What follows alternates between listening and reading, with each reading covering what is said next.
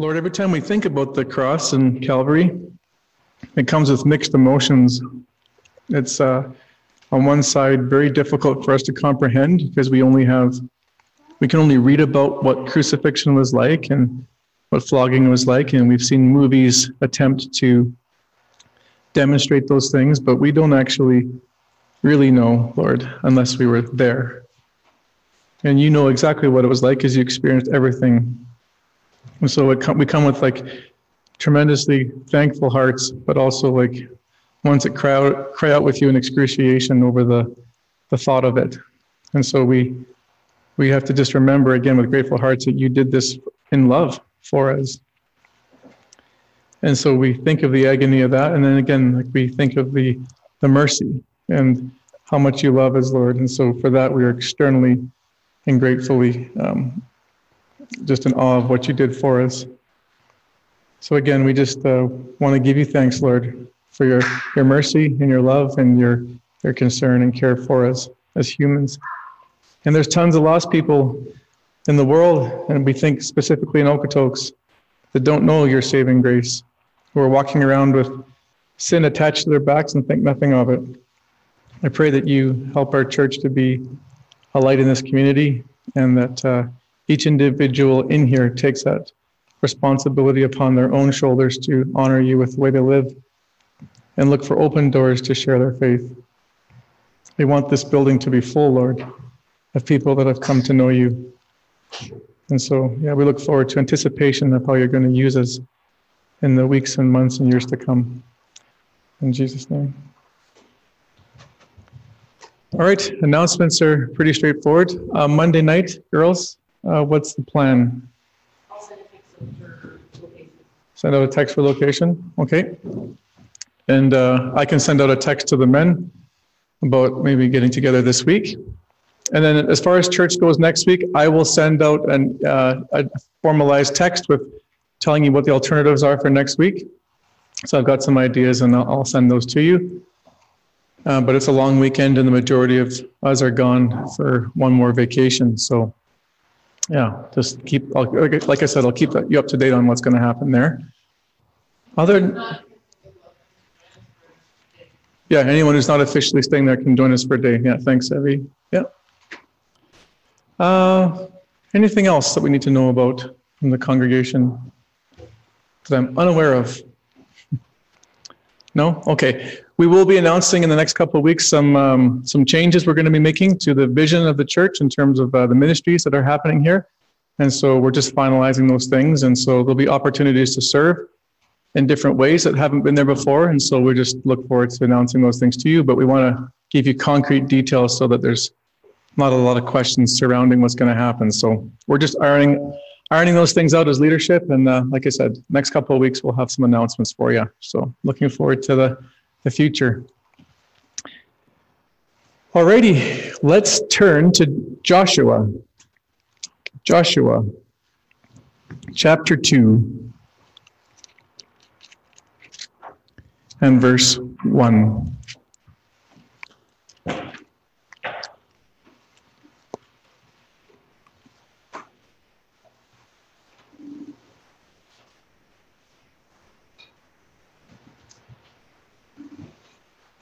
Hey, before I get into this, Kevin, do you know if it's how it would tell me if it's recording or not? Normally, it makes an announcement to me that says it's recording. Oh, it does? Okay. I just can't see. Because that little red button just said stop share. Like the square? Yeah. Okay. Okay, good enough.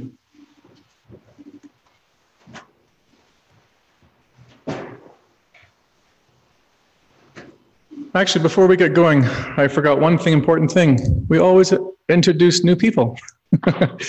We always introduce new guests. And so, not to put anybody in the spot, but it is our custom. So, Tony, you want to introduce your friend to us? Okay. Okay, good. Great. Well, welcome, Dale. Yeah, nice to have you. So, okay, let's stand and read Joshua chapter 2, verse 1. Then Joshua, the son of Nun, sent two men as spies secretly from Shittim, saying, "Go view the land, especially Jericho." So they went and came into the house of a harlot, whose name was Rahab, and lodged there. It was told the king of Jericho, saying, "Behold, men from the sons of Israel have come here tonight to search out the land." And the king of Jericho sent word to Rahab, saying, "Bring out the men who have come to you, who have entered your house, for they have come to search out the land." But the woman had taken the two men and hidden them. And she said, "Well, yes, the men came to me, but I did not know where they were from. It came about when it was time to shut the gate at dark that the men went out. I do not know where the men went.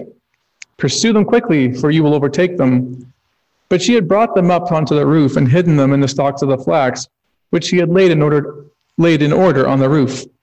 So the men pursued them on the road to the Jordan, to the fords. And as soon as those who were pursuing them had gone out, they shut the gate.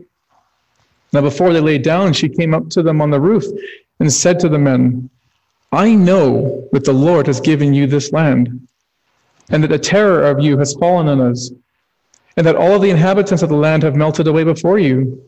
For we have heard how the Lord dried up the water of the Red Sea before you when we came out of Egypt, or when you came out of Egypt, and what you did to the two kings of the Amorites who were beyond the Jordan, to Sihon and Og, whom you utterly destroyed.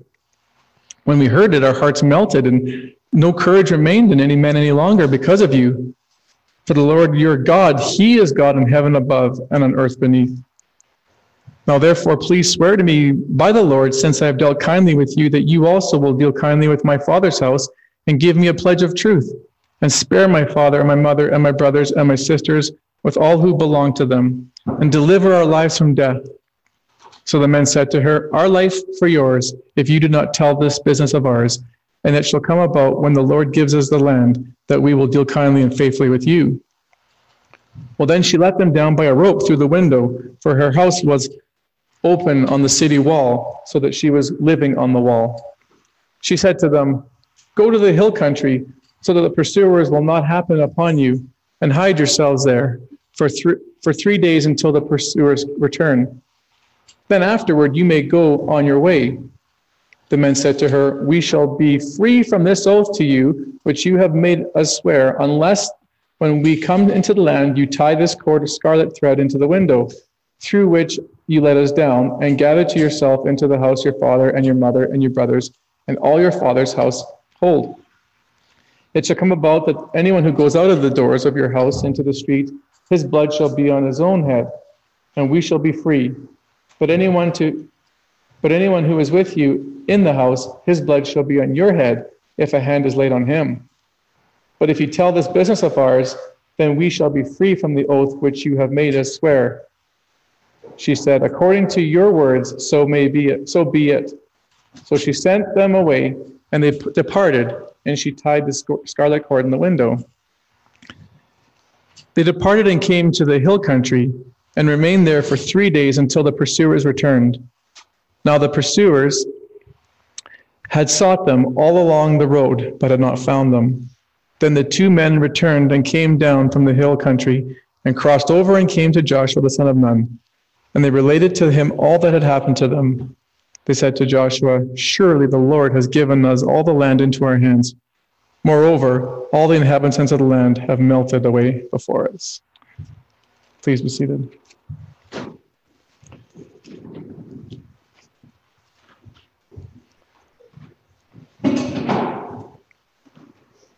Well, good morning, everyone.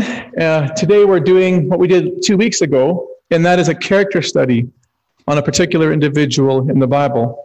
2 weeks ago we did the life of Barnabas, and today we're doing the life of Rahab, very fitting on the day of communion in regards to the Lord extending mercy to someone. Now I know that many of you in here are familiar with her story and know it well, but there may be some of you here on Zoom that aren't as familiar. So let me give you a Cole's Notes version of the entire story that we just read. After 40 years of wandering in the wilderness, it's now time to enter the promised land for Israel. Moses has died, and Joshua is a new leader. And we learned in the beginning of chapter 2 that they were camped at Shittim. Now I'll show you this on a map. If you look at the bottom right, you'll see the plains of Moab, and I've drawn an arrow on the map, and it says their starting point, Shittim. So they're on the east side of the Jordan River, which is flowing directly from the Dead Sea to the Sea of Galilee. So they're on the right side. They're about to cross into the land of Canaan, which is where all the red arrows are going. That's the whole land of Canaan, all the way from Lebanon to Egypt on the Mediterranean Sea. So in order to bring conquest to the land and take it over, they have to cross the Jordan, and the first city they're going to encounter is Jericho. You can see it just above the Dead Sea on the left-hand, sort of top left-hand side. So the first city is Jericho. And so they send two spies into Jericho to survey the land and to bring back a report of what it's like, basically to see what their obstacles are when they go into it. When they get to Jericho, they find lodging in a prostitute's house named Rahab. Now, it turns out these spies aren't very good ones because they were spotted, and the king found out that they had been coming, and so the whole city knows that the spies are there. So they send the king sends his right-hand men to Rahab's house to find them, to apprehend them. And, of course, they can't find them because she's hidden them on the flax on top of the roof that has been taken in probably from harvest.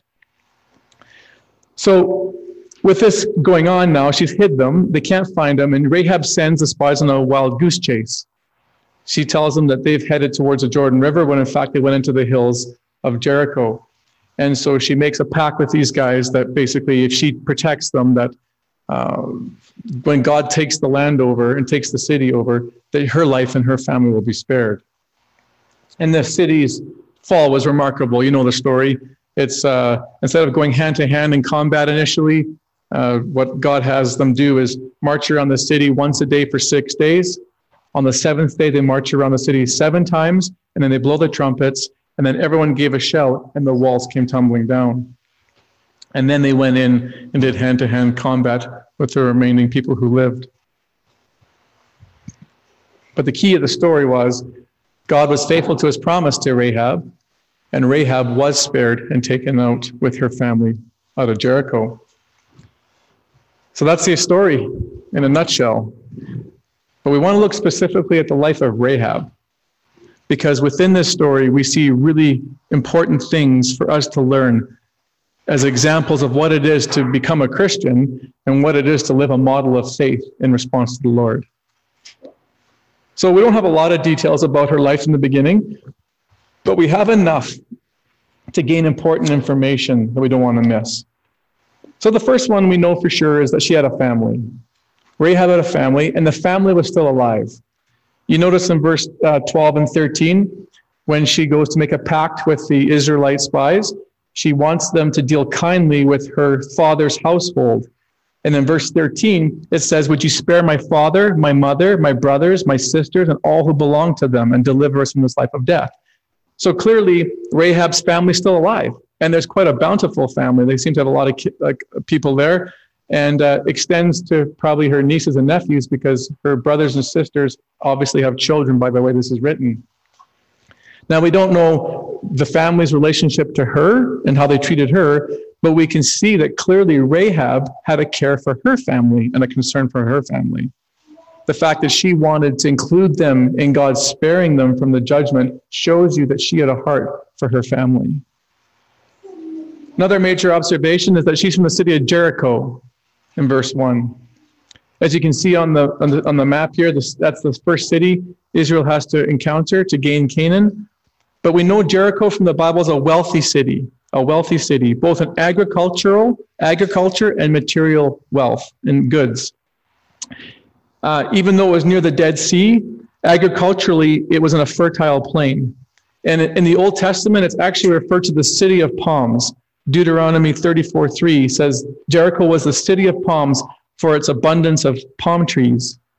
And in Joshua 5:6, it's referred to the area of the land flowing with milk and honey. So again, that's a way of describing the rich fertility that the Israelites were going to have when they took the land.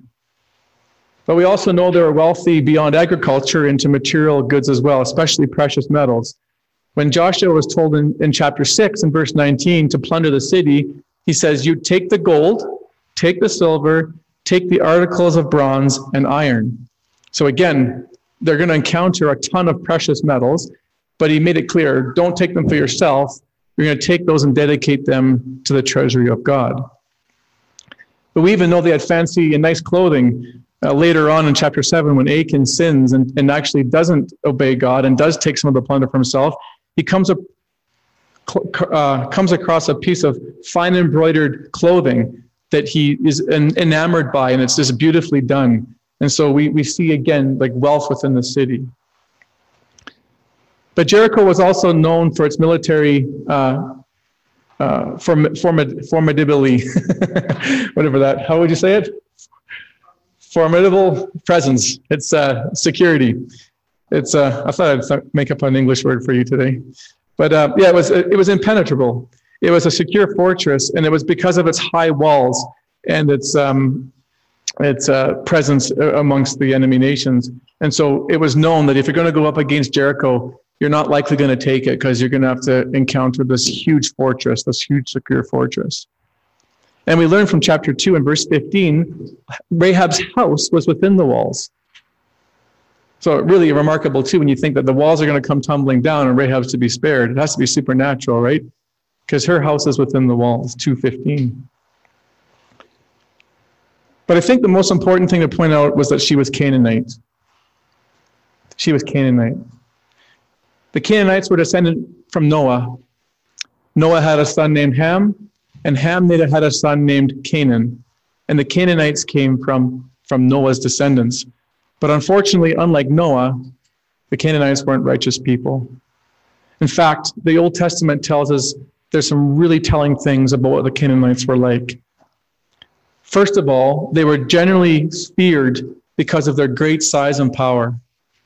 In Numbers 13, Moses had sent spies up to Canaan 40 years earlier, and they came back with a report and says, "We are not able to stand and go up against these people, for they are too strong for us." They're too strong for us. And they described themselves as being like grasshoppers in their sight. So they were greatly feared due to their size and their power. But I think most importantly from the Bible's perspective is not to focus on their geography and to focus on their stature, but to focus on their character and their spiritual temperature. You see, in Deuteronomy 9, verse 5, they're described in this way. They're described as wicked people. And he reminds Israel here, he says, it's not because of your righteousness or your integrity that you are going in to take possession of the land. It's on account of the wickedness of these nations, the wickedness. So the question is, in what ways were they wicked? How are they wicked? Well, the Bible helps us again and defines it. First of all, they're wicked in their idolatry and the detestable acts that accompany their idolatry. In 12:30 of Deuteronomy, he says, "Be careful not to be ensnared by inquiring about their gods." Notice gods plural, as opposed to God of Israel singular. "Because in worshiping their gods, they do all kinds of detestable things that the Lord hates." Now here's the list, church. Here's the list. "Let no one be found among you who sacrifices their sons or their daughters in the fire, who practices divination or sorcery, interprets omens, engages in witchcraft, casts spells, who is a medium or spiritist, or who consults the dead. Anyone who does these things is detestable to the Lord." These people were steeped in the occult and would even sacrifice their children's lives by burning them in fire as a way of honoring the Lord, their gods. That's just absolutely heinous when you think about that. I mean, I could spend 10 minutes picturing the scene of what that would be like. But it was beyond this, church. It went into the accompanying idolatry was always the area of sexuality. And let's look at the sexual sins of the Canaanite people. In Leviticus 18, it says this: "Give the following instructions to the people of Israel. I am the Lord your God, so do not act like the people in Egypt, where you used to live, or like the people of Canaan, where I am taking you. You must not imitate their way of life." And I just summarized Leviticus 18. It's long, but here it is. You must never have sexual relationships with a close relative. And then he lists them. Your mother, your sister, your stepsister, your sister-in-law, your aunt, your granddaughter, your mother, and your daughter at the same time. And of course, it'd be flipped the other way to the woman in terms of uncle and brother and so on and so forth. Then he says, do not practice homosexuality. And he says, do not defile yourself by having sex with an animal. Listen, church, he says, when you go into the land, do not act like the people of Canaan. This is what they're doing. This is what they're doing. Besides mass murder of their children and worshiping false gods. Now, the area of sexuality had obviously influenced Rahab, because we learn in verse 1 that she was a prostitute. She was a harlot. This way of life had extended into her as well. So what's the summary statement of the Canaanites?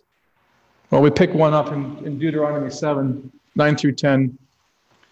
This is God's promise to Israel. He says, know therefore that the Lord your God is God. He is faithful, keeping his covenant of love to 1,000 generations of those who love him and keep his commandments. But those who hate him, he will repay to their face by destruction. He will not be slow to repay to their face those who hate him. The Canaanites hate God. You understand that? They hate God. Why do I bring this up so strongly? I want you to understand the influence and the background that Rahab has come from, so you understand the significance of the events that happened in this story. But more than that, I want to speak to the apologetic side of Christianity. A lot of atheists out there argue that God's a tyrannical, egotistical killer, and they use the extermination of Canaan to prove their points. Listen, church. He's not taking out people randomly, playing whack-a-mole at the Callaway Park, just for fun, just because he can. These are people who have persisted in evil for centuries, since the days of Canaan, Noah's grandson, and they've been shaking their fist defiantly at God their whole lives and never come to repentance or bend a knee. God has patiently waited for centuries with this.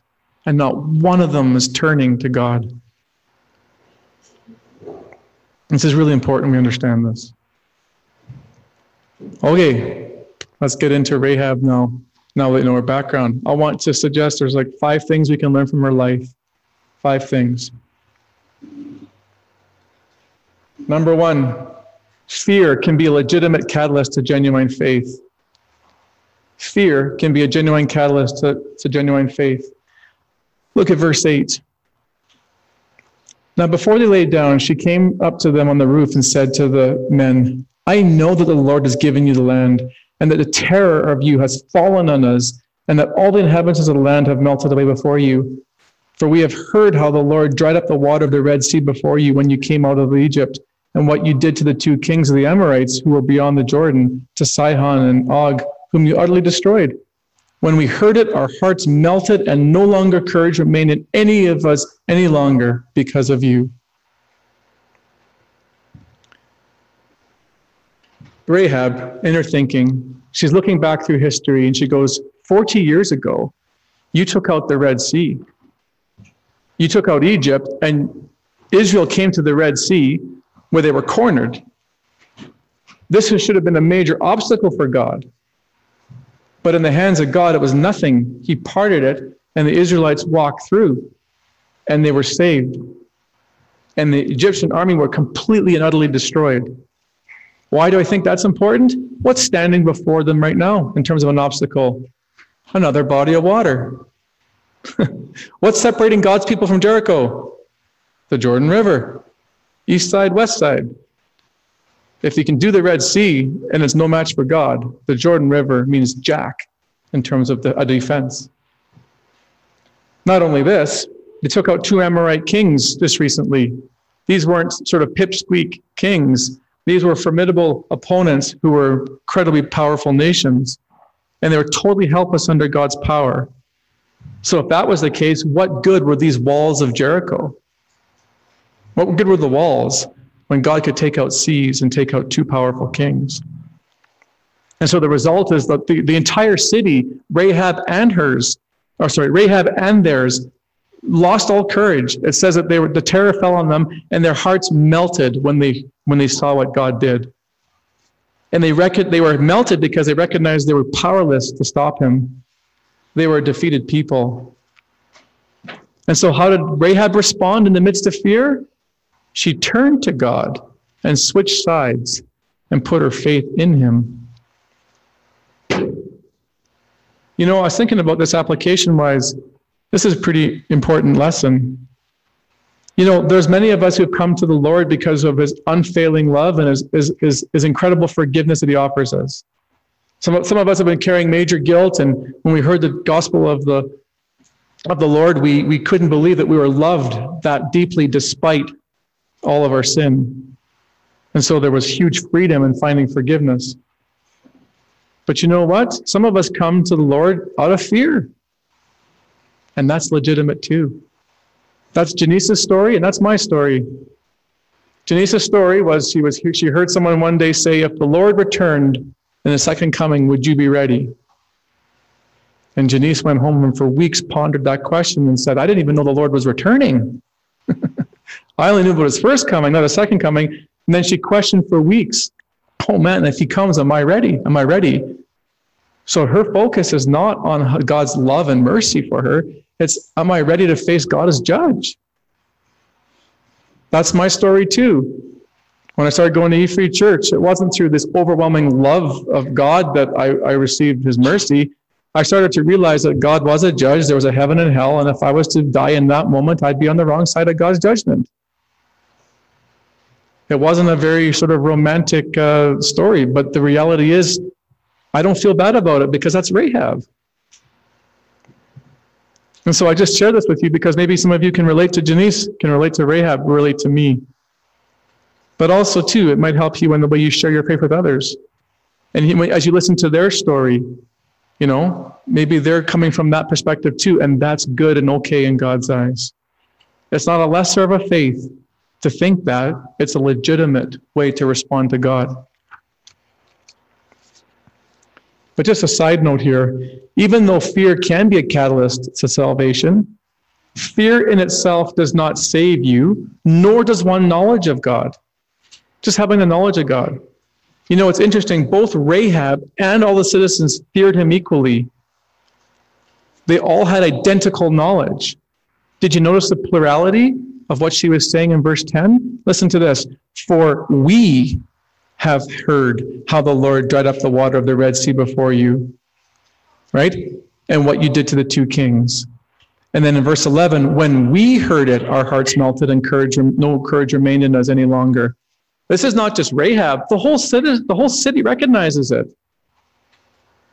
But only Rahab does something with that knowledge. Only Rahab is delivered. So the question is why? Well, we're going to get to that a little bit in a second, but just at first, we don't exactly know why some people turn to God and some people don't. All I can say is this, pride is a powerful, powerful thing. It's surprising to me in life how much a person must suffer and come to deal with so much hurt and turmoil before they can even consider God. We have an incredible fortitude to persevere in the midst of suffering.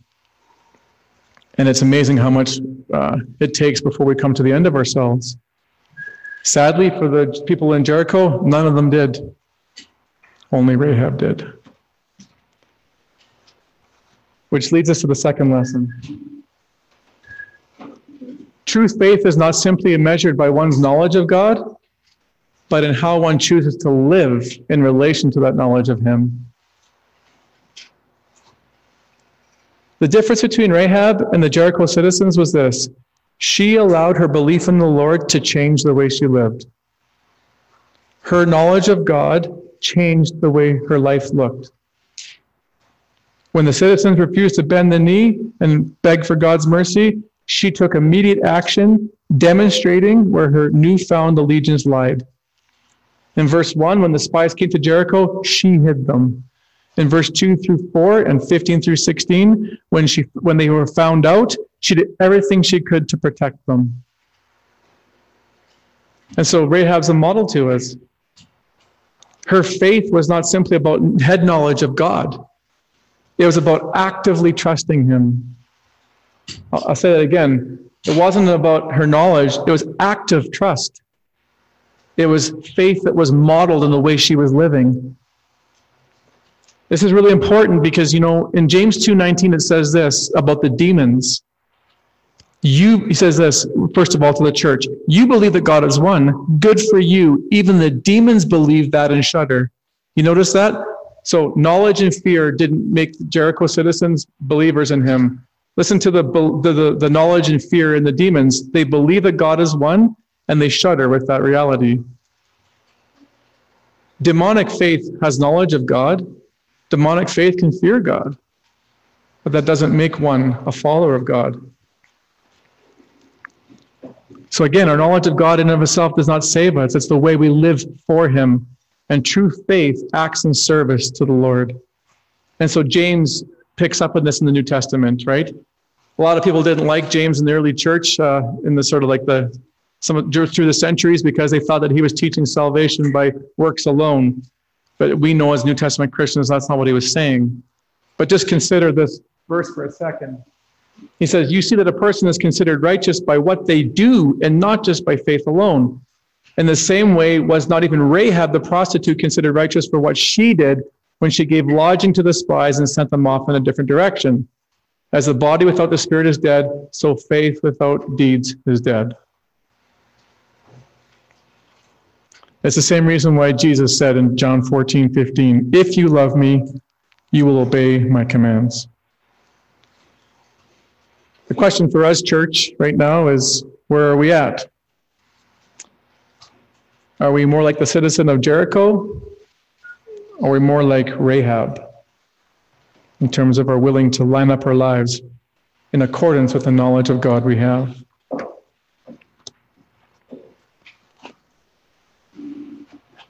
The third lesson is this. There may be times when we have to be bold enough to stand up to governing authorities when they seek to circumvent God's plans. Look at chapter 2:2. He says, it was told the king of Jericho, saying, behold, men from the sons of Israel have come here tonight to search out the land. And the king of Jericho sent word to Rahab, saying, bring out the men who have come to you, who have entered your house, for they have come to search out the land. But the woman had taken 2 of the men and hidden them, and said, yes, the men came to me, but I did not know where they came from. It came about when it was time to shut the gate at dark that the men went out. I do not know where the men went. Pursue them quickly, for you will overtake them. But she had brought them up onto the roof and hidden them in the stalks of flax, which she had laid in order on the roof.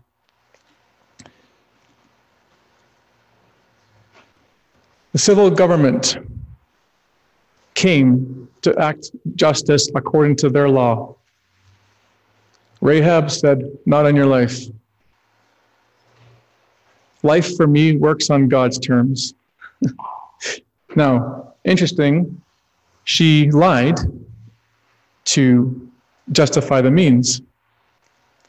Well, I'm going to spend very little time on this because Roger just did a whole sermon about a month ago on, is it ever biblical to tell a lie?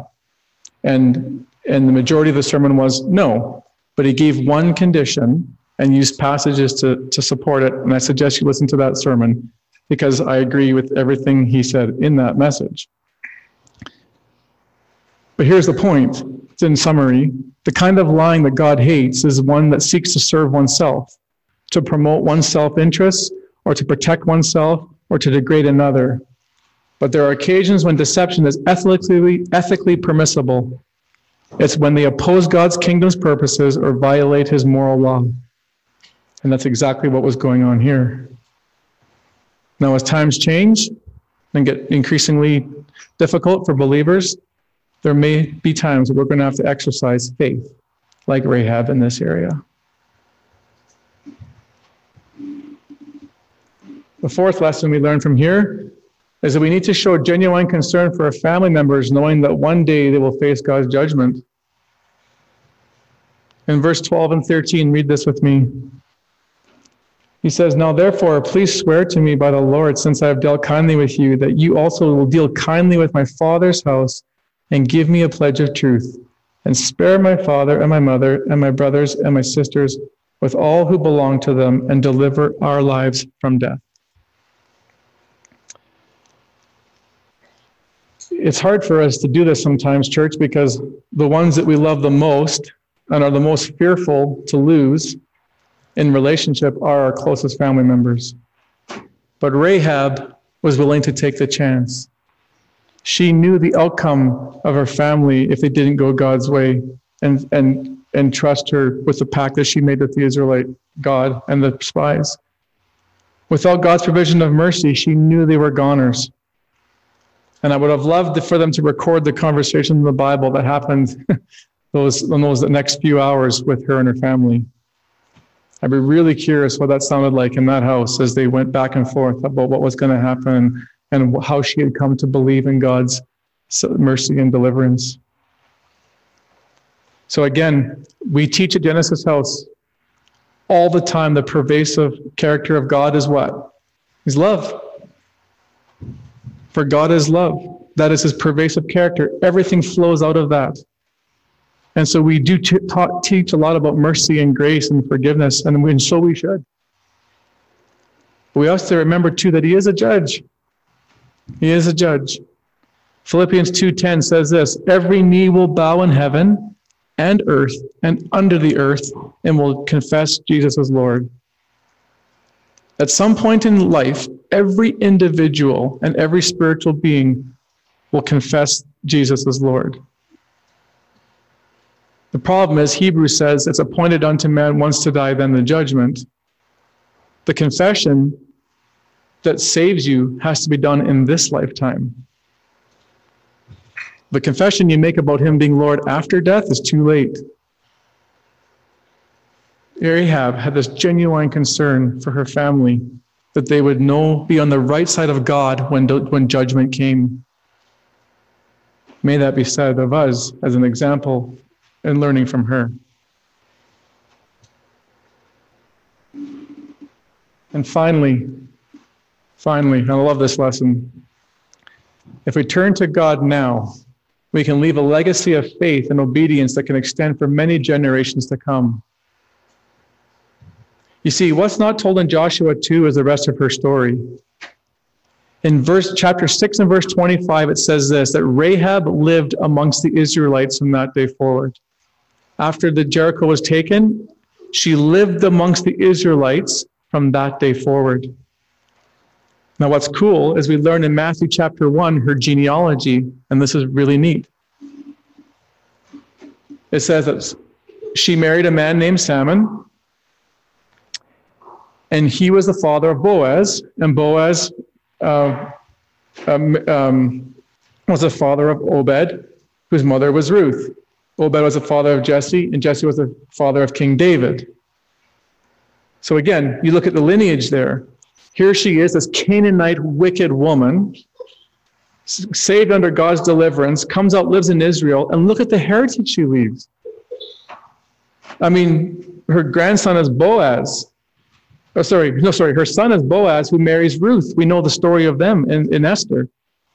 They had a son named Obed who had a son named Jesse, who gave birth to King David. And King David was said to have a man after God's own heart. A man after God's own heart. The greatest king ever to live was his great-great-grandmother was this harlot, this prostitute, this Canaanite wicked woman, who was delivered under the merciful hand of God because she turned to him. You talk about passing down a faithful lineage, but it gets better. In Matthew 1:16, it says, "Jacob was the father of Joseph, the husband of Mary, by whom Jesus was born, who's called the Messiah." Rahab's lineage included the one who came to earth as a man to make salvation possible for all of mankind, Jesus Christ. She was, in fact, the first recorded Gentile convert in Israel.